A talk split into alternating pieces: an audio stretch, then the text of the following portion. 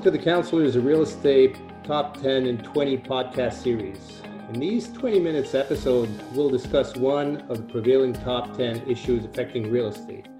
I'm Michel Couillard, 2020 Global Chair of the Counselors of Real Estate and CEO of Busac Real Estate and Equities.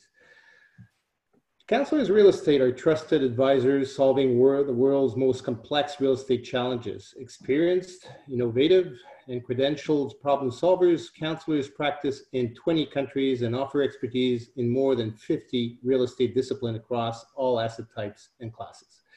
Each has earned the prestigious CRE designation.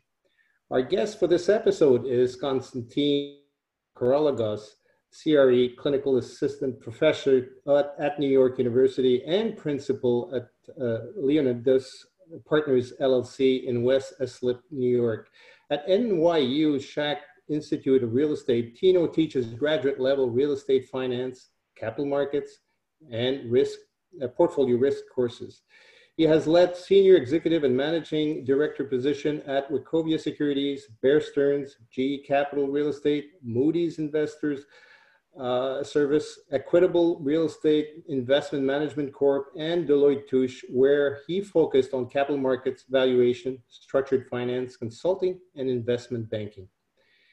Tino authored the narrative supporting the number three issue of this year's compilation of the top 10 issue affecting real estate, capital market risk. COVID 19 was the number one issue and resonates through each of the other nine. Welcome, Tino so pleased to speak with you today. So, Tino, we're seven months into this pandemic, and the resultant volatility has made pricing debt more challenging than ever. What concerns you the most on the impact on debt capital markets? Well, thanks, Michel. Thanks for the opportunity today. I mean, if you simplistically look at the capital markets, and regardless of whether it's debt or equity, it really boils down to understanding risk and then based on where you are in that capital stack being paid the right amount of return for the risk you're taking. So you know for debt the best case scenario and that's taking away participations in in loans that might have upside the best case scenario is you're paid back your principal and the return that you were promised Everything else is really downside. A hit to your principal, or maybe not getting all of the interest that you assumed you were going to get. So it really boils down to the question of how do you assess risk given uncertainty and what's the right risk based return that you should be paid based on that investment because you have other options, right? The, the great thing about the capital markets is you bring all of these different um, sources of capital, right? The, the, the suppliers of capital to the real estate capital markets, but they have other options. And if they can get paid a better return for the same risk, then you know efficient markets theory says they're going to go there.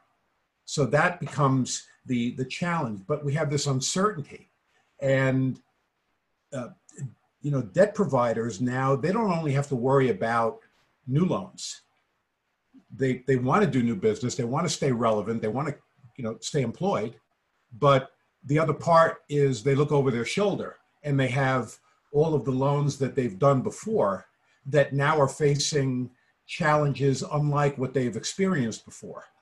So they kind of have to be two places at the same time and if you're the balance sheet for that debt capital you might be more concerned about preserving what you have more so than putting out new uh, new capital right now.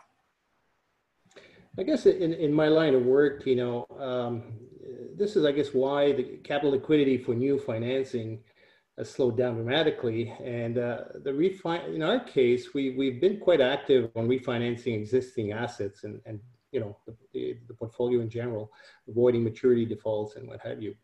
Still have uh, it's been active to some degree, um, particularly if you're prepared to put more guarantee and collateral or put more equity into the deal, especially now. So obviously minimizing that risk. And, and uh, I, I, I, would assume this is what's helping right now on the debt uh, on the debt side of the capital markets, at, least on the refinancing. But I agree with you on new new financing deals. Uh, it's that's not the focus right now. Definitely not. Uh, but if this, you think about but, you're you're an instant you're you're an institutional borrower, right? You um, your conversation with your lender is not um, I can't pay anymore, help me. It's how can I work with you? What capital can I bring? How can we work together to to refinance this loan? And I'm I'm coming to the table with more skin to put in the game. And that category, that's where those are the ones the lenders want to have that conversation. Yeah. The no, one definitely, with got nothing, uh, that's a harder one to have because you're not bringing yeah, anything. Minimizing their risk. Yeah.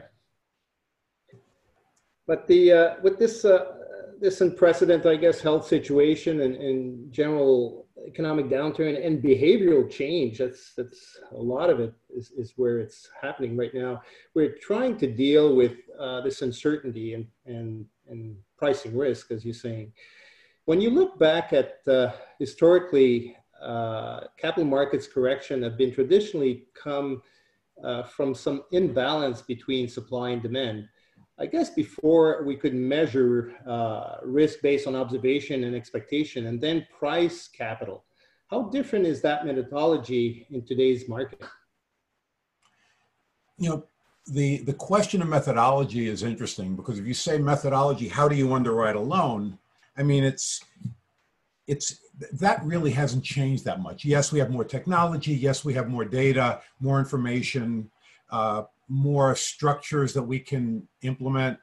But the, the methodology is what you know what's the appropriate level of leverage right? How should i structure it and how should how much should i get paid for it? So that part hasn't really changed. It's really the inputs right?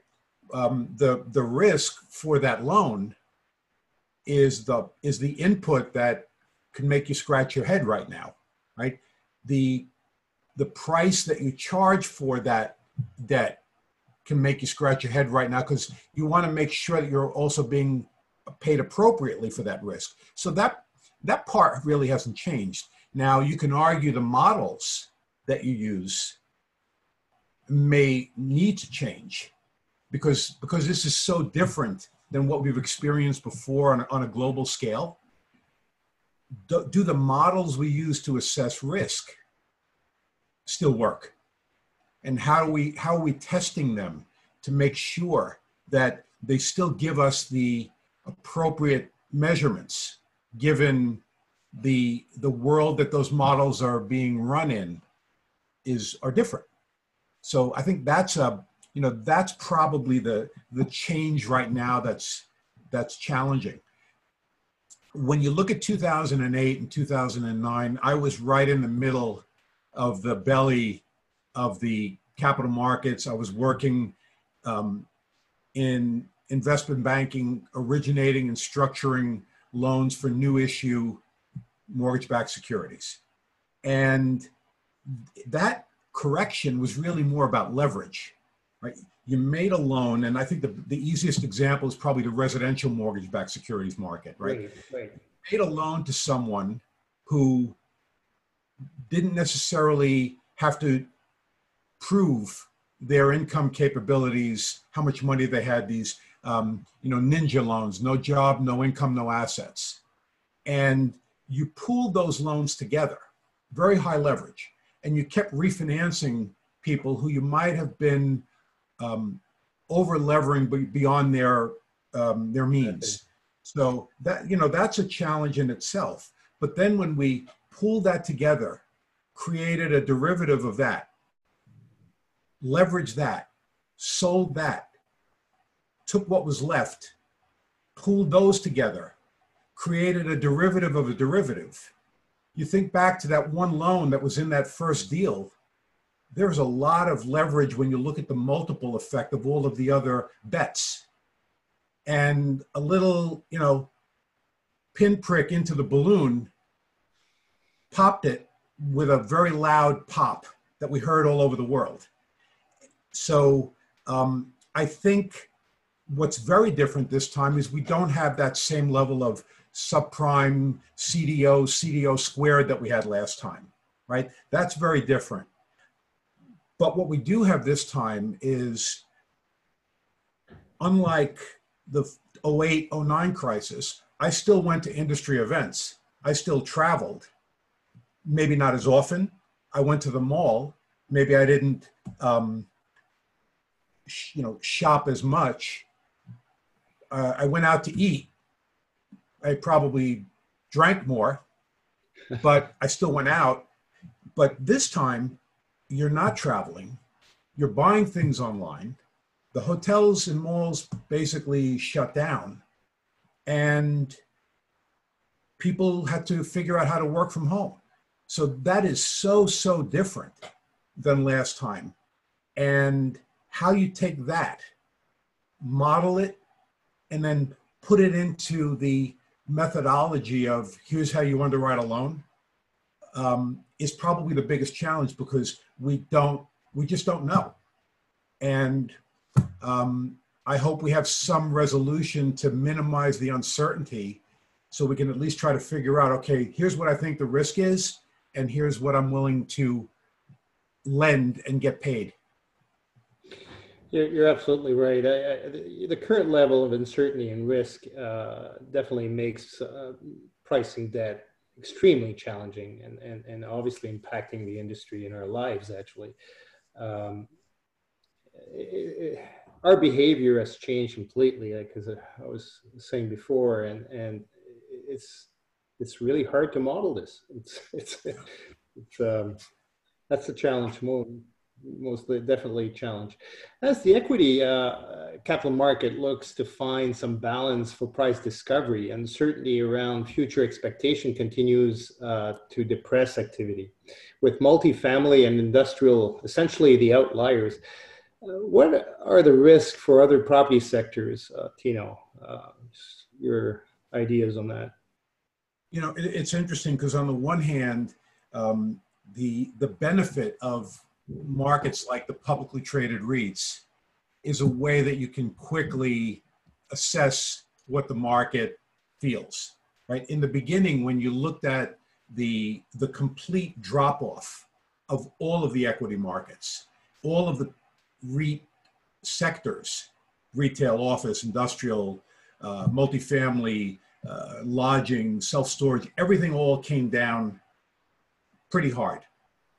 And then you quickly saw the ones where there was an opportunity uh, to reassess what risk was. You may not know what's the what's the difference in risk between an office REIT and a mall REIT yet, but you can you can take the position that I think given malls are challenged right now and e-commerce has taken a bigger chunk of retail sales maybe office is going to be less worse than retail. So let me adjust my pricing back up to reflect that differential.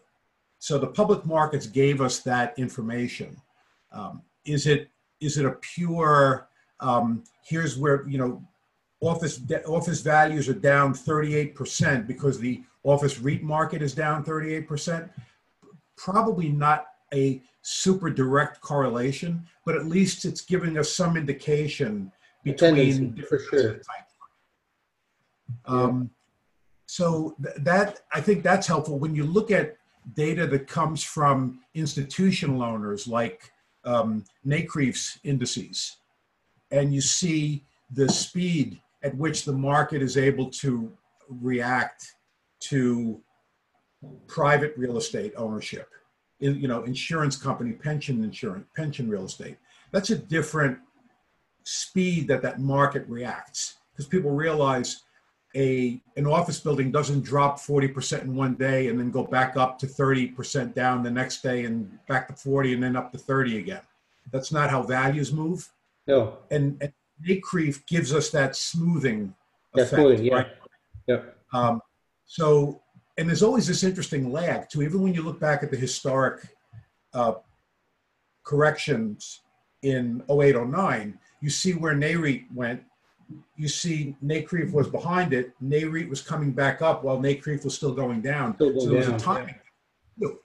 that was uh, observable. But this time, right, we, we don't know. What's different this time?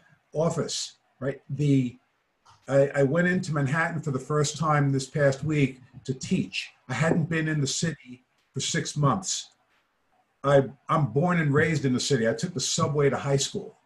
So I've grown up in, in New York. And it was very weird walking around and just seeing how empty everything was, seeing businesses that aren't open yet. So, you know, when you think about the office market, uh, how many people continue to work from home?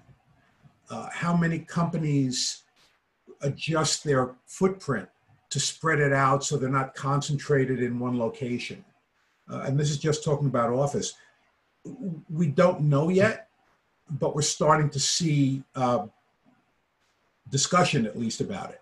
So it's it's really hard when you look at the different asset types to see how do you how do you assess the difference in equity risk in those different asset types? Not just the asset type, it's also where. Is the CBD going to be the same as the suburbs?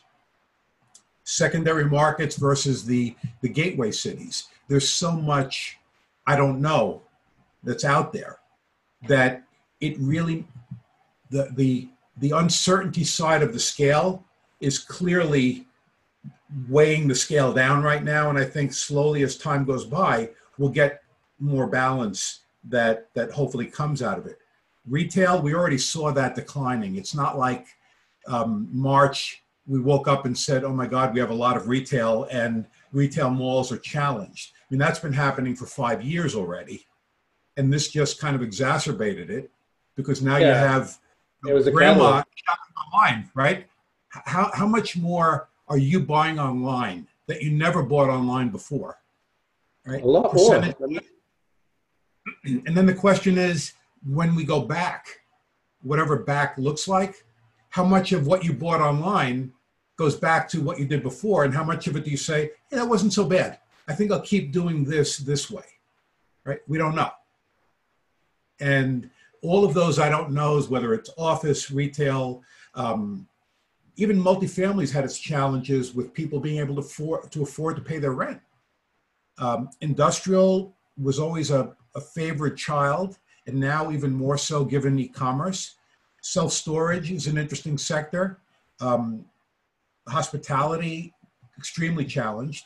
And then data centers. All of a sudden, the need for power and computing is even further escalated. So an asset type that maybe historically had not been so institutional might even become a real product that institutional owners say, I need to have this to um, blend into my portfolio because it's already it starting. Like, it's already starting. yeah. So I, I think the risks are, are there, and like with the broader markets, as time goes on, hopefully the the volatility, the certainty will will overstep the uncertainty and make it a little bit easier to try to assess what, what risk and, and pricing might look like even for equity capital. Are you, uh, Tino, when do you think we should start seeing more distress in block sales? Uh, it's been, I mean, obviously we're in month seven in, in this pandemic situation. Um, but we're definitely going to start seeing some of those uh, distress sales. Um, what's your view on that? When we when we led up to the prior um, correction, some people felt like it's getting a little frothy here. We probably need to pay attention. But you didn't be you didn't want to be the first one to pull out of the market and the music kept playing, right? You don't want to leave the concert early when they haven't played their best songs yet. So you, you wait with Correct. everybody else and then you probably, unfortunately, we tend to just go down with the ship with everyone else. Um, here, I don't think you want to be the first one to start dumping product into the market because you definitely don't want to be wrong. And in the face of uncertainty and, and in the face of an acknowledgement that it's really hard to measure this, if you can uh, push the push the loan out, if you can um, get some uh, deferral of your payments, uh, you know, forbearance on your on your loans. Uh, you know, what we talk about CMBS, that's only about just about 10% of the overall market now. Right? 51% as of year end of commercial real estate multifamily debt were the banks. And the banks were told um, you don't have to take these loans as troubled debt restructures yet. So let's keep an eye on them, but you can push out a little bit. And the, and the Fed gave them some time. But now we're starting to get, I think it was six months, and now we're getting to the end of the six months. So the question is going to be we push it out more, and hopefully we have better clarity. But you, you're not going to see a lot of assets trade. My humble opinion best case scenario, the end of this year, if people want to get things off of their books before year end for financial reporting purposes, but probably not into the early part of next year, which is going to be almost a year that we've been facing this. And there's been there's been stuff that's been put out in the market, like for price discovery, yeah. Uh, yeah. banks putting loans out there. But I think part of that is really to figure out what would people be willing to pay, more than more so than I'll take what I can, whatever I can yeah. get for this this asset, right? That that's probably the. I mean, that's kind of where I see things going. I'm talking to a lot of uh, to borrowers and lenders and funds, and no one really wants to jump too quickly. But you do have a lot of capital that's being raised, sitting on the side to hopefully take advantage when the um, the pipeline is turned on or when the dam bursts, hopefully more of a controlled flow and not a flood. No, there's a lot of dry powder out there, absolutely, and uh, just waiting for sure. And it's actually growing.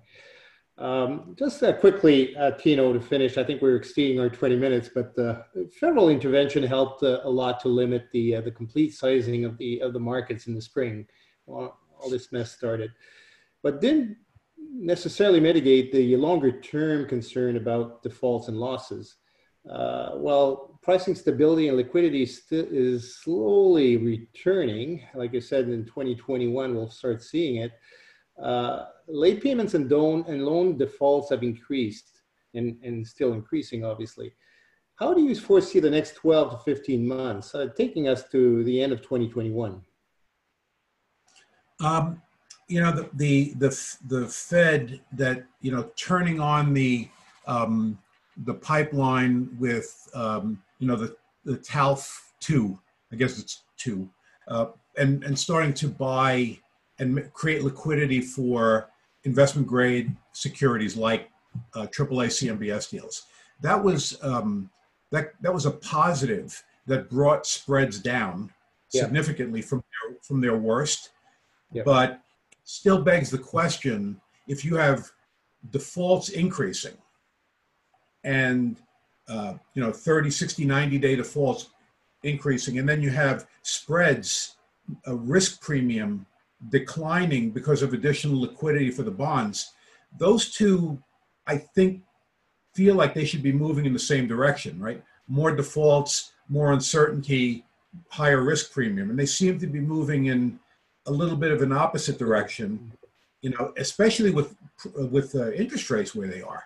Yeah. So, I I think it it has helped in the short term to create some liquidity, but I I wouldn't read it as a as an indication of the market saying we're comfortable with lower risk premiums. Well, thank you. Thank you so much, Tino. Um, we passed our 20 minutes. We're grateful uh, for your knowledge on capital markets, a vital sector that has a profound impact on our industry and our lives. Thank you again. Join us next time for another discussion on one of the top 10 issues affecting real estate. I'm Michel Couillard. On behalf of the Counselors of Real Estate, thank you for joining us for this episode of the Top 10 in 20.